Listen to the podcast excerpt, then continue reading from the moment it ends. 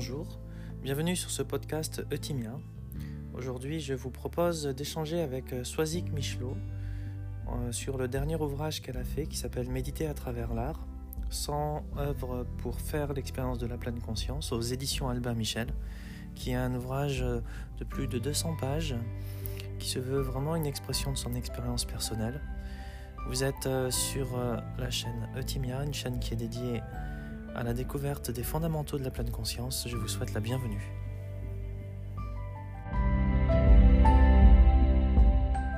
Bonjour Choisic, bienvenue pour euh, ce podcast de Timia. Mm, bonjour Stéphane. Euh, peut-être pour commencer, tu pourrais euh, nous, dire un peu, te, présenter succinctement, enfin même pas succinctement, tu as tout le temps que tu as pour, tu veux, pour nous dire un peu quel a été ton parcours euh, entre cette vie contemplative et cette vie artistique, qu'on constitue un petit peu plus euh, ta démarche autour de cet ouvrage. Oui. Alors, euh, t'hésite pas à me, rediriger hein, au besoin ou à, m'inviter à préciser des choses. en fait, je dirais que ce, début de vie contemplative, j'aime bien ce mot-là déjà, et ce début de vie contemplative, il date de, de, mon adolescence et, et précisément, enfin, même si ce n'est pas le seul élément, mais j'ai eu quelques, on va dire, quelques chocs artistiques qui sont, je ne sais pas si c'est des chocs artistiques ou spirituels, mais j'ai le souvenir devant une toile d'un peintre qui est très connu, qui s'appelle Marc Rothko. Et j'avais 17 ans et je me suis retrouvée devant une immense toile, et une immense toile jaune. Et quand je suis arrivée devant cette toile, je suis arrivée avec mon bagage si tu veux, j'avais l'esprit très, euh, très identifié à mes pensées, euh, avec euh, un rapport très narratif à mon histoire. Et puis devant cette toile, je me suis retrouvée comme, avec, comme au contact d'une autre dimension en fait de, de, de mon existence. C'est-à-dire que face à cette toile, j'ai eu le sentiment d'avoir beaucoup moins de bordures, de, d'appartenir à quelque chose de beaucoup plus grand que moi. Et en fait, je crois que ce que j'ai vécu devant cette toile, ça a été euh, euh, un élément euh, parmi d'autres, mais un fort élément déclencheur d'une recherche contemplative. Et puis, j'ai cherché ensuite dans la tradition chrétienne, dont je ne suis pas du tout issue, puisque je viens d'un environnement plutôt matérialiste, enfin sans jugement, mais en tous les cas, j'ai reçu, euh, c'est pas, en tous les cas, cette aspiration n'est pas du tout issue de mon, environnement euh, culturel et familial. Et puis tout ce cheminement, cette recherche m'a mené bah, au Dharma, à l'enseignement du Bouddha à l'âge de 21 ans. et donc, pour moi, l'élément marquant euh, c'est pas tellement l'aspect euh, doctrinaire, euh, si je peux dire comme ça, mais c'est vraiment ce moment où un jour dans un temple, je me suis retrouvée à, fermer les yeux, bien que je, sois issue comme toi, d'une tradition où on médite les yeux ouverts, mais en fait d'avoir un regard qui est une invitation à tourner le regard vers l'intérieur, ce qui est d'ailleurs le premier chapitre du livre. Et ce moment de retournement du sens du regard a été vraiment, euh, comment dire, euh, ben, un changement de cap pour toute une vie, en fait. Puisque aujourd'hui, on est 20, euh, 25 ans après et que la, méditation reste vraiment une, une, une, guideline, quoi, tu vois, un fil rouge dans mon parcours. Donc j'ai passé sept ans ensuite dans, un, dans un monastère bouddhiste de tradition tibétaine dans lequel j'ai euh, étudié et pratiqué euh, à la fois la méditation et d'autres pratiques issues euh, de, cette, de cette approche du bouddhisme. Et, et puis, après sept ans de, parcours, à, la fois d'apprentissage, de désillusion, parce que je pense que c'est important de le nommer, ça fait aussi partie de, de, mon chemin, et je crois de beaucoup de chemins, parce que j'ai aussi beaucoup appris de, de mes illusions, de, mes attentes parfois trop, trop hautes en fait du domaine spirituel. Euh, et à l'issue de ces sept ans, euh, ben, je suis revenue à une vie, euh, on, va, on va dire, séculaire, avec vraiment l'envie de mettre à l'épreuve du réel toutes ces années de, d'apprentissage, de, de, contemplation. Et puis, j'ai retrouvé un petit peu le chemin vers vers une identité, enfin je dirais moins d'effacement et d'assumer peut-être plus aussi mes goûts, mes couleurs, je pourrais même dire mon ego d'une certaine façon, c'est-à-dire ma, ma, spécificité, ce que je m'interdisais complètement dans le, dans le parcours, dans mon parcours avant. Et puis j'ai retrouvé. Oui, c'est vrai que ça, c'est un point. Euh, peut-être euh, pour euh, les personnes qui, qui, viennent des fois du bouddhisme, je pense que ça, c'est c'est un point qui est important. Des fois, il y a un amalgame qui est fait avec la notion de non-soi et l'individualité de, de, chacun, comme si c'était un péché d'avoir sa, spécificité, hein, en quelque sorte. Et je pense que là, il y a des, il y a des, des, il y a des mécompréhensions et des fois qui peuvent être, euh, qui peuvent être euh, source de déséquilibre, à mon sens. Parce qu'en effet, les, les, gens se brident un peu.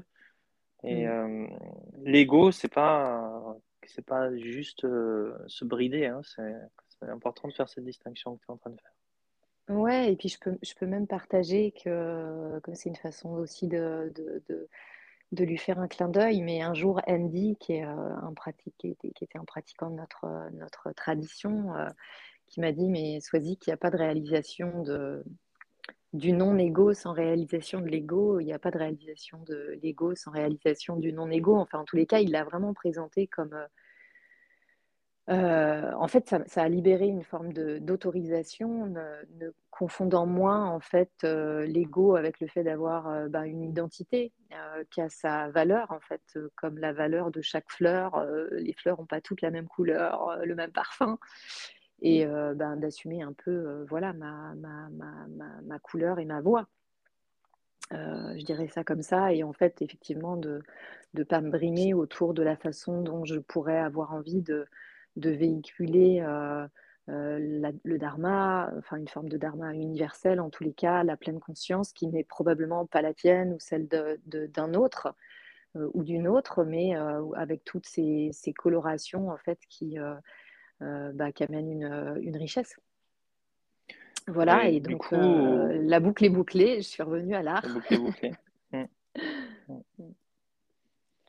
Et ça, ça n'enlève pas son caractère illusoire. S'il y a de la saisie, ça va conduire à la souffrance. Et quand cette saisie se libère, euh, il n'y a, pas de souffrance. Donc ça invalide pas le processus euh, de, de, méditatif.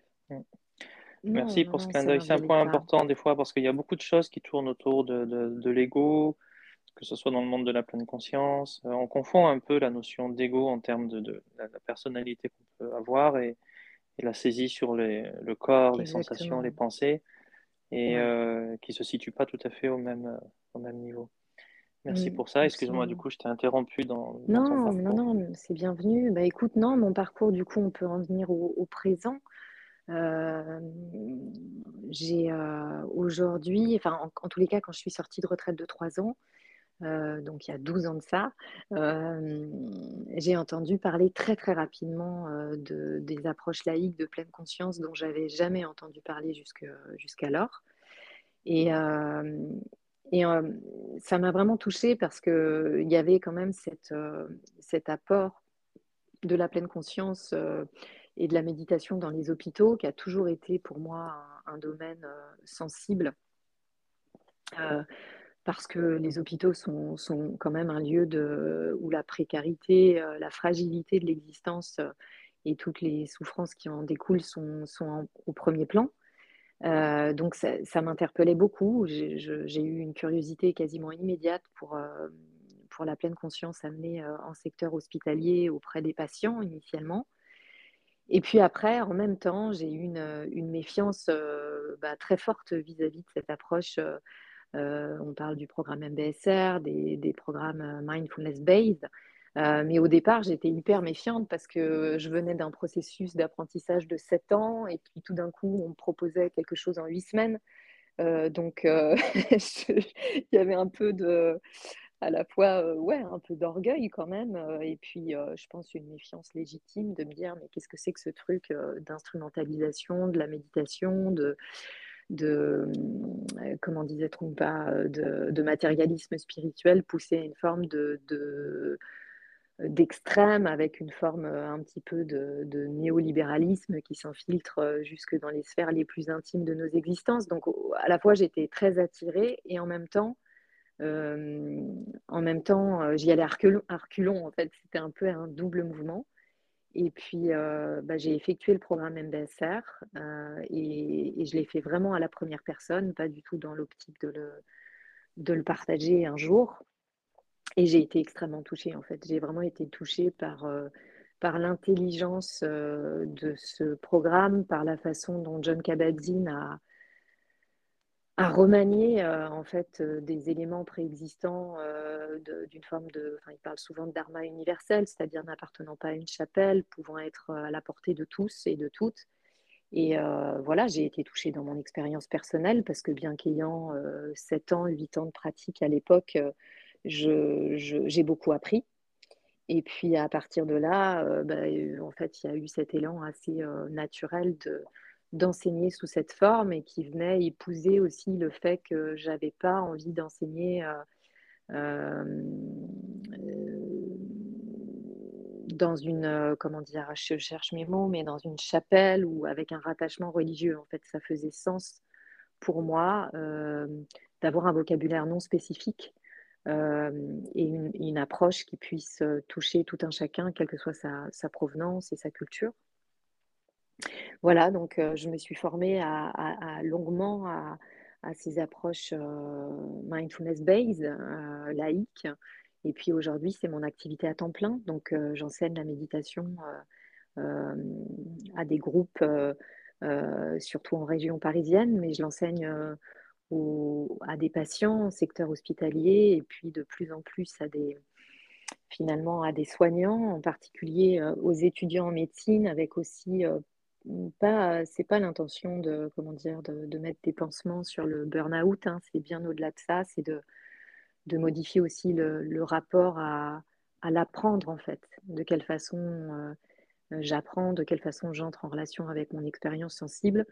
Euh, et euh, donc, c'est vraiment des changements de paradigme euh, qui sont très intéressants, qui me passionnent et, qui, voilà, qui font une activité à temps plein aujourd'hui. Et puis, pour équilibrer cette activité qui, est foisonnante et, et en plus, j'ai quand même, je pense que c'est important de le partager. Je, je, on, en, on, en, parlait, on en disait quelques mots il y a, il y a, un instant, mais je pourrais avoir une tendance à l'action incessante. Euh, avec, euh, je pense, une, bonne prédisposition au, burn-out. Euh, et, en fait, l'écriture et le retour à l'art, pour moi, c'est vraiment un moyen de, c'est vraiment un moyen de retrait, de silence, de, de, de, digestion de tout ce qui est reçu, parce que sinon, je ne prends pas le temps.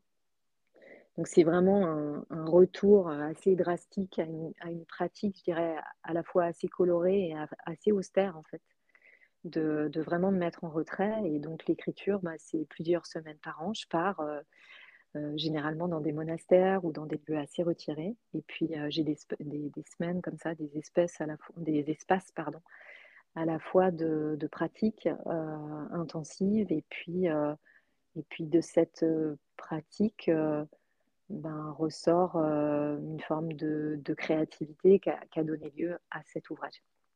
D'accord. Mmh. Euh, dans le traditionnellement, quelles ont été pour toi les, figures qui t'ont le, plus marqué? Dans le monde de la pleine conscience Quelles ont été aussi les figures qui t'ont le, plus marqué avant qu'on rentre de manière euh, plus spécifique dans l'ouvrage?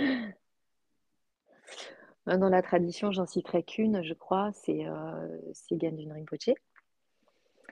Euh, que pourtant je n'ai pas connu, euh, mais euh, qui a été le, qui est, donc décédé en 1997 et, et, dont les textes et les enseignements que j'ai pu écouter m'ont profondément ouais, touché, en fait, bouleversé. Ça reste vraiment comme presque une, une paternité, je dirais, d'une certaine façon.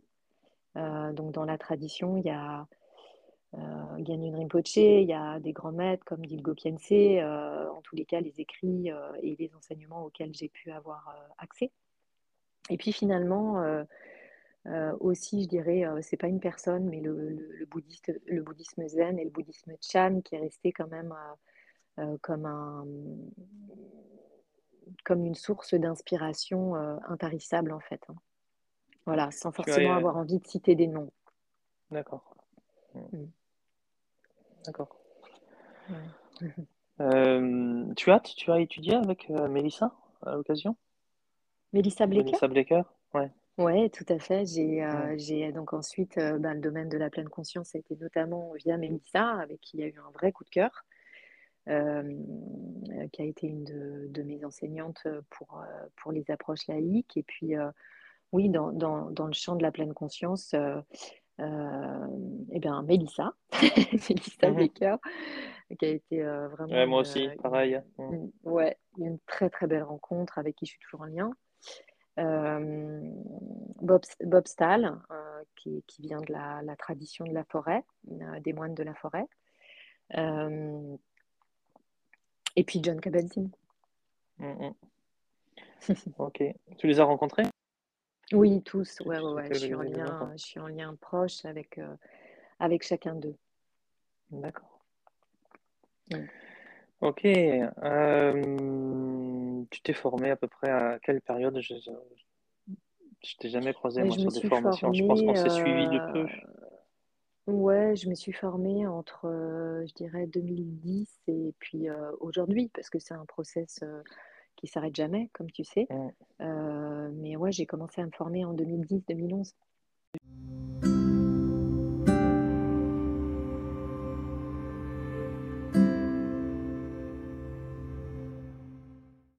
Sur ton ouvrage, donc on a euh, ce très beau livre donc, qui s'appelle Méditer à travers l'art, où on a euh, une succession de, de peintures et des réflexions qui sont associées à celle-ci. Mhm. Euh, réparti en 19 parties. Donc c'est un ouvrage euh, conséquent, hein. c'est pas, on a quand même euh, plus de 200 pages. Et mhm. paradoxalement, c'est quelque chose qui n'est pas lourd. Le, style est très, très fluide. Et on va survoler des, des, thèmes aussi variés que tourner le regard vers l'intérieur, rencontrer la folie de l'esprit. C'est presque comme un programme. Tu l'as pensé comme ça, le livre? Non, pas du tout. Les thèmes se, mettent, euh, se mettent juste. Comment comment tu as choisi l'ordre?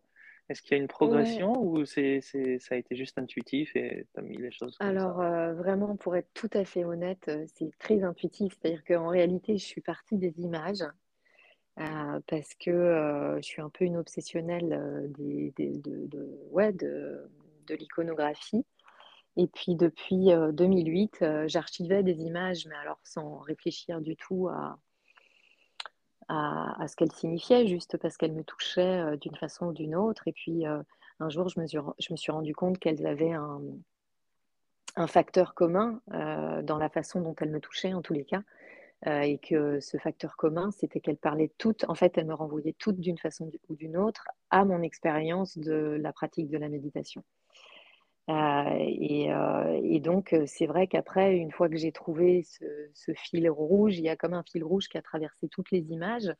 Et puis, de façon assez naturelle, ben, bien sûr, tourner le regard vers l'intérieur venait, comment dire, naturellement au début, puisque c'est quand même enfin, l'acte le plus radical que nous propose la pratique.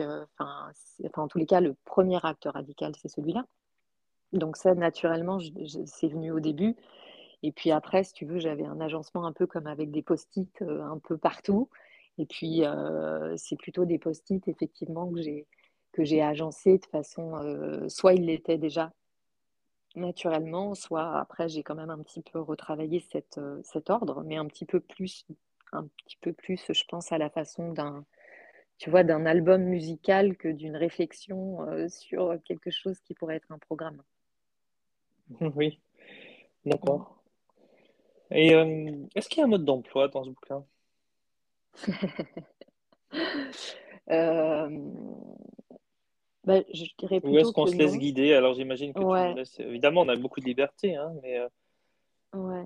bah, oui et non, en fait. Je vais te faire une réponse de Normand, c'est-à-dire qu'il n'y a pas de mode d'emploi dans le sens où je n'ai pas voulu faire un guide, si tu veux, comment te dire, une espèce de guide pour apprendre à méditer. En fait, c'était pas mon intention de. probablement, on, apprend quand même à méditer en parcourant le livre, mais mon intention n'était pas de faire un guide pédagogique euh, avec euh, des étapes et puis que les personnes puissent se saisir de l'ouvrage comme, comme d'un manuel. Euh, ça, c'était pas mon intention. J'avais plutôt envie de, proposer une promenade dans cet univers, dans l'univers euh, de la pratique de la méditation. Donc, euh, c'est plutôt, euh, c'est plutôt une invitation à, se promener dans des, galeries ou des différents embranchements d'une forêt et puis d'aller goûter en fait plutôt à des, sensations, des paysages, des univers, des thématiques. et puis à l'intérieur de ça, de s'en saisir assez librement. Voilà, je dirais que peut-être euh, l'invitation, enfin ce qu'il y a de plus, euh, de plus balisé, c'est que je propose quand même que les chapitres soient lus dans leur entier. Euh, c'est peut-être ce qu'il y a de plus directif en fait dans l'ouvrage parce qu'il y a quand même une, un développement avec un début, possiblement un milieu et une fin dans certains chapitres. Donc peut-être ce qui est le plus directif, c'est de, de se saisir d'un chapitre dans son entier pas d'ouvrir le livre à n'importe quelle page comme ça et de, prendre une seule page euh, sans son, son, avant et son après, sans son environnement. D'accord, donc par exemple, euh, moi il y a un, passage que j'aime bien, c'est la, la notion de euh, interroger le, le, réel. Toi, tu suggères de lire toutes ces parties. Stéphane tu vas partir de monnaie et tu vas aller jusqu'au monde flottant. Il y a une progression. On va pas juste euh, sobre. Évidemment, tu, on a toujours cette possibilité, mais si on veut vraiment, entre guillemets, faire de ce livre une pratique, l'idée, c'est de se poser euh, à partir de la page 100, interroger le réel, qui est donc le chapitre 9, mhm. et ensuite euh, lire les différentes, les différentes parties et se laisser porter un petit peu par ça. Ouais, c'est ça que toi tu suggères. C'est exactement ce que je suggère. Ça serait de se poser avec, euh, avec un chapitre et les différentes euh, facettes euh, à bord qui sont proposées dans le chapitre et, et, puis de, de, de, contempler, si tu veux. C'est pas forcément méditer au sens littéral, je dirais plutôt comme une, une méditation réflexive en fait, tu vois, de voir comment ces images, ces mots entrent en contact. Se laisser imprégner, quoi. Comment, comment ça vient nous interroger? Exactement, comment ça vient rencontrer notre expérience. D'accord. Euh, ce que j'ai trouvé euh, important dans ce livre, c'est euh, vraiment une rencontre avec... tu te mets d'un côté, tu mets l'art au milieu de l'autre. Et il y a une rencontre mm-hmm. où tu mets jamais ta compréhension... Ta compréhension se substitue jamais à celle du lecteur, mm-hmm. mais elle sert au lecteur pour pouvoir approprier ce que tu lui présentes à travers l'art. Et ça, je mm. trouve, euh, c'est très délicat comme façon de faire. Parce mm. que tu aurais pu juste mettre les, les images, mais euh, en, donnant un peu des éléments sur ce que, ce que sont les images, d'où elles viennent. Mais du coup, mm. on, on, est sans direction, on ne peut pas en faire grand-chose. Tu aurais pu nous dire, euh, ben voilà comment il faut les interpréter, et vous allez maintenant m'écouter. Moi, je pense que j'aurais plus eu tendance à faire comme ça.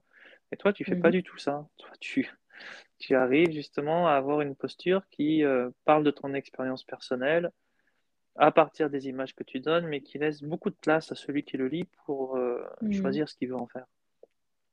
Mm. Et euh, ça, je ne sais pas trop comment tu as fait ça, mais je suis assez, je trouve que c'est le point le plus fort dans l'ouvrage, personnellement.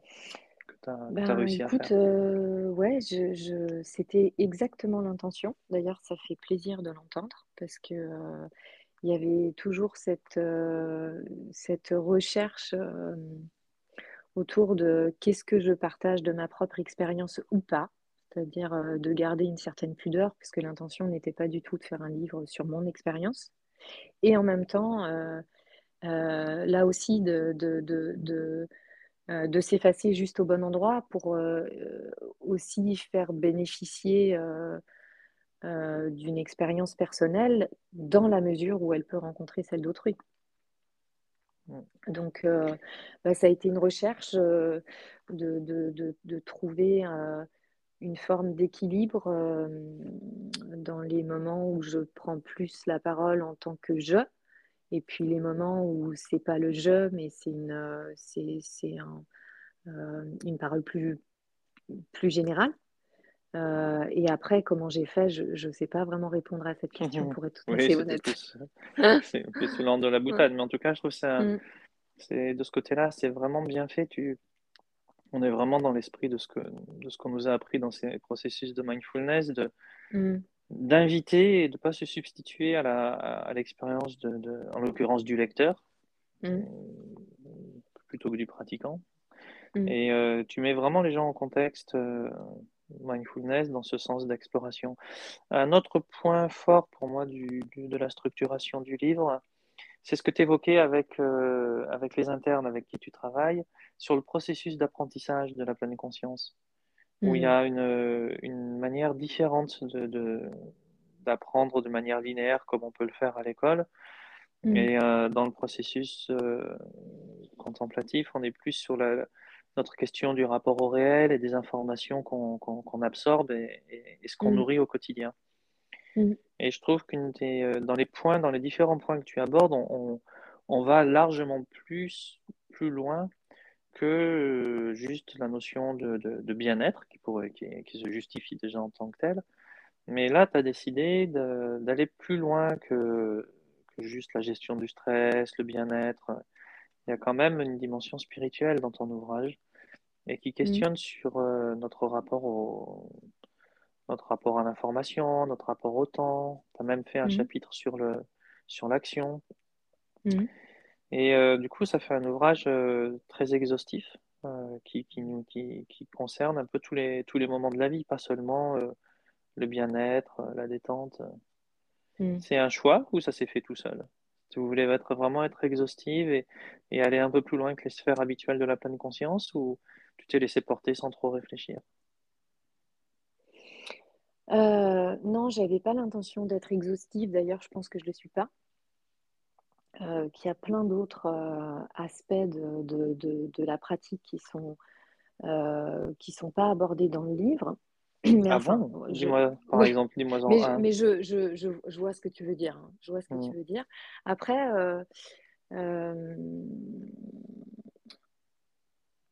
en fait, pour moi, tous ces thèmes, ils, sont, ils sont inhérents en fait à la pratique de la pleine conscience. Euh, il n'y en a aucun dans, en fait, dans, dans, dans, tous les cas, dans la façon dont je le vis et dont je le comprends. Il n'y a aucun des thèmes euh, qui n'est pas intrinsèquement relié à la pleine conscience. Et je pense même que si certains thèmes n'étaient pas, euh, le sujet serait lacunaire en fait. Serait, il lui manquerait des, organes. Donc je vois pas trop comment parler de la pleine conscience sans aller au-delà, par exemple, euh, de l'aspect bien-être. Pour moi, on parlerait pas de pleine conscience en fait si on n'allait pas au-delà de cet aspect. Euh, voilà en fait comment je peux te répondre. C'est euh, ça me paraît être tous les éléments qui sont nommés dans le livre me paraissent complètement indissociables. Notamment la notion d'action, ou tout au moins d'engagement, de, voir comment le non-agir n'est pas une dichotomie avec l'agir, comment bah, souvent il y, a des, il même la notion de bien-être en fait. Euh, le bien-être dans la pleine conscience, euh, c'est souvent le fruit d'être euh, réel, d'entrer réellement en contact avec la nature des choses. Et cette nature des choses, c'est aussi entrer en contact avec, bah, avec une certaine dureté de la vie, en fait. Et l'antistress, l'antistress, c'est pas forcément d'avoir le rythme respiratoire qui se régule. Enfin, je t'apprends rien. C'est le, c'est le fait de, bah, d'entrer vraiment avec dans, un contact vrai avec euh, la nature des choses. Donc, euh, tu vois, pour moi, la notion de bien-être, euh, c'est toujours pareil, ça dépend comment, comment on l'aborde, mais ça ne peut pas être juste un pansement anti-stress. Disons que là, dans l'ouvrage, on s'adresse vraiment dans une approche de la pleine conscience qui n'est pas utilitaire, comme méditer pour se déprimer, pour ne plus déprimer, ou on est vraiment sur une, une approche globale. Ouais, tout à fait. de la pleine Euh, conscience. ouais, abs- absolument. Et puis c'est vrai qu'une des choses qui, qui me tenait à cœur, et je crois qu'on est nombreux, euh, c'est que à la fois il y a un déploiement du sujet euh, depuis une vingtaine d'années euh, euh, qui fait qu'il y a vraiment une démocratisation de la pleine conscience et il y a des aspects très heureux à, cela. Et, en même temps, il y a des revers qui sont une forme de d'instrumentalisation exacerbée du sujet et qui peut vraiment prêter à, à réfléchir. Et, et, et, pour moi, c'était important de, de, de dés, désinstrumentaliser le sujet. C'est pour ça que dans la dans l'intro, à un moment, je, je, je, fais ce souhait en disant euh, Puisse ce livre ne servir à rien. Euh, je sais bien que j'en suis la première euh, témoin dans mon expérience personnelle. Je sais bien que la, la, pratique, elle sert des tas de choses. Euh, mais il y avait ce souhait, effectivement, de, euh, de sortir un petit peu euh, des notions de méditer pour, méditer pour euh, obtenir ceci ou cela. et, et de remettre ça juste dans le champ poétique, sensible, d'ailleurs, ça recoupe aussi ce que tu disais tout à l'heure, c'est-à-dire qu'on a eu beaucoup de livres ces dernières années à travers tout ce qui est neuroscientifique, ce qui peut être intéressant, mais c'est souvent aussi du neuromarketing. Donc là aussi, je pense qu'il y a vraiment des, points de, comment dire, de vigilance à avoir. Euh, et donc, j'avais un petit peu envie justement de, désinstrumentaliser le, le, sujet, de le repoétiser. Et j'ai rien inventé parce que depuis 2600 ans et plus, euh, l'expérience méditative, le relais privilégié d'expression, ça a toujours été l'art. Euh, et on a eu les chants spontanés au Tibet, on a lu euh, les haïkus et la poésie euh, dans plus que Chan et Zen. on a eu la peinture. en fait, quand il s'agit de décrire une expérience sensible qui n'est pas visible pour les yeux, ben, l'art a toujours été le, le, le premier relais. Le médium par excellence. ok. Bien. Euh, moi, j'aime bien cette citation que tu donnes à ton épilogue. Il y a sous ce qui désunit et fragmente une parole ensevelie. Il faut, il vous faut œuvrer à ce ralliement. C'est là votre unique tourment. Renoncez à ce qui distingue. Mm. Qu'est-ce qui a fait que tu as choisi ça, cette phrase de conclusion que tu dis qu'elle est. Tu savais que ça allait Bah, être. Ouais, bah c'est très émotionnel en fait, c'est, c'est- j'avoue. Bah, c'est-à-dire que cette phrase de, qui, a- qui, qui n'est pas une phrase de- du peintre Marc Rothko, mais d'un d'un super bel auteur qui s'appelle, qui s'appelle Stéphane Lambert et qui a écrit sur l'œuvre, magnifiquement écrit sur l'œuvre de Rothko. Euh, ouais, en fait, Rothko a eu une fin tragique, alors qu'on va peut-être pas nommer là. Enfin, en tous les cas, il a mis fin à ses, à ses jours. Mais euh, il a été animé toute sa vie par euh, la recherche de cette parole ensevelie qui, est, présente sous ce qui désunit et fragmente. Et, euh, et, et, et, je crois que c'est ce qui, ce qui m'anime en fait dans le fait de, d'instruire, de partager la méditation, la pleine conscience de ben, de, de, de, de, nous aider à, à, trouver cette parole ensevelie, je pense, qui est, présente de façon inhérente, qu'on pourrait appeler la nature Bouddha, ou je sais pas, ou la. Euh, et voilà, pour, pour, pour, pour qu'on puisse vivre le mieux possible les uns avec les autres, en fait. Est-ce que, en conclusion, tu, tu vois que cette, cette approche artistique de la pleine conscience, c'est quelque chose qui se, qui se, qui se déploie ou, c'est, ou, mm. ou, ou, qui tend à... Je sais qu'il y avait Trungpa dans les années 70 qui insistait pas mal sur cette dimension artistique. Absolument. Euh, est-ce que tu vois d'autres choses ou tu es, tu, tu, tu, tu es seul dans cette, dans cette dynamique ou est-ce qu'il y a des, des, une dynamique un peu plus large autour de, de la pleine conscience et l'art? Alors déjà, merci de, de nommer Trumpa parce que c'est quand même des expérimentations assez dingues, mais euh, quand même historiquement qui méritent d'être euh, d'être nommées puisqu'il est allé super loin dans le processus, hein.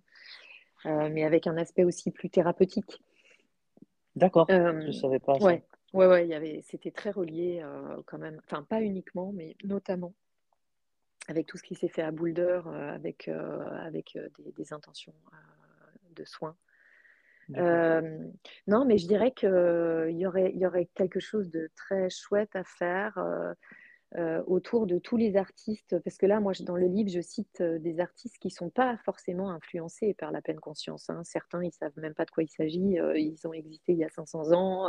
voilà, le, sujet n'était pas du tout de ce côté-là de Occident et Orient étaient encore très, très mais aujourd'hui, on a quand même une histoire d'artistes de, de, complètement emprunts euh, de pleine conscience de méditation, voire, voire de, de, bouddhisme. Et euh, eux, ils ont déployé le sujet euh, de façon... Enfin, il y a, aujourd'hui beaucoup d'artistes imprégnés. Alors, je peux citer Marina Abramovic, je peux citer John Cage, je peux citer Marc Tobet. Enfin, je pourrais citer plein de noms, mais des artistes aussi contemporains comme Anne-Theresa Kirsmaker qui fait des danses, des marches méditatives euh, et, donc, euh, euh, les artistes se sont vraiment saisis en fait du, de l'esprit méditatif et je pense que ça serait probablement le fil le plus intéressant à suivre. Après, il y a un autre déploiement, mais que j'observe avec curiosité, intérêt beaucoup, et en même temps une forme de méfiance, c'est que le sujet se déploie beaucoup dans les musées. C'est-à-dire qu'aujourd'hui, on a euh, dans les plus grands musées du monde, au MoMA, euh, à, euh, New York, dans les plus grands musées de Londres. maintenant, des séances de méditation à l'intérieur des musées avec un peu cette idée de slow art, alors qui peut être super intéressante parce qu'il faut quand même savoir que la moyenne de temps passé devant une œuvre d'art est 10 secondes. et donc, voilà, il y a cette, cette invitation à, à, réexplorer la notion de temps et puis de rapport au sensible, parce que même le champ de l'art, il peut être très mentalisé. Euh, c'est-à-dire que peut-être on n'ose plus rentrer en lien avec une œuvre euh, autrement que par euh, la connaissance, en fait, qui est souvent assez livresque d'ailleurs. Et donc, la pleine conscience, là, il y a un vrai courant qui, est, très, qui commence à être vraiment plus qu'à ses balbutiements, d'aller méditer dans les musées, euh, et avec toute une palette d'intentions, certaines que je trouve euh, très belles et, d'autres qui sont une, façon de faire un petit peu du... Euh, voilà, qui sont en tous les cas des dimensions peut-être plus légères ou plus instrumentales. D'accord.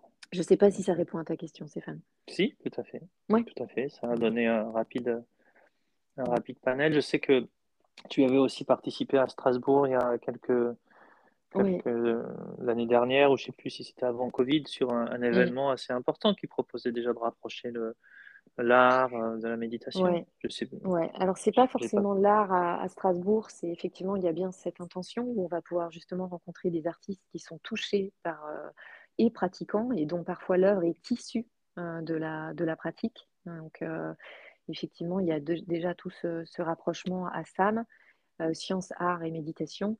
Après, c'est dans le sens de art, pas forcément artistique également, mais c'est plus art en tant que art d'être au monde, art de vivre. Hein. donc ça ne concerne pas forcément que euh, des artistes. D'accord. Ok. Mm. Mais on pourra retrouver tous ces événements sur ton site, j'imagine? euh, Ouais, sur mon site, sur les réseaux. Euh, D'accord. Voilà. Mm. D'accord. Et ça, je... tu m'enverras ça, on le mettra à disposition de, toutes les personnes qui, qui nous écoutent. Je tiens à te remercier pour euh, ce temps que tu nous ben, as consacré. Merci. Et euh, bon, j'espère l'occasion de reprendre cette euh, conversation. Avec plaisir. D'autres sujets. À très bientôt. À très bientôt. Merci Stéphane. Bonne journée. Au revoir.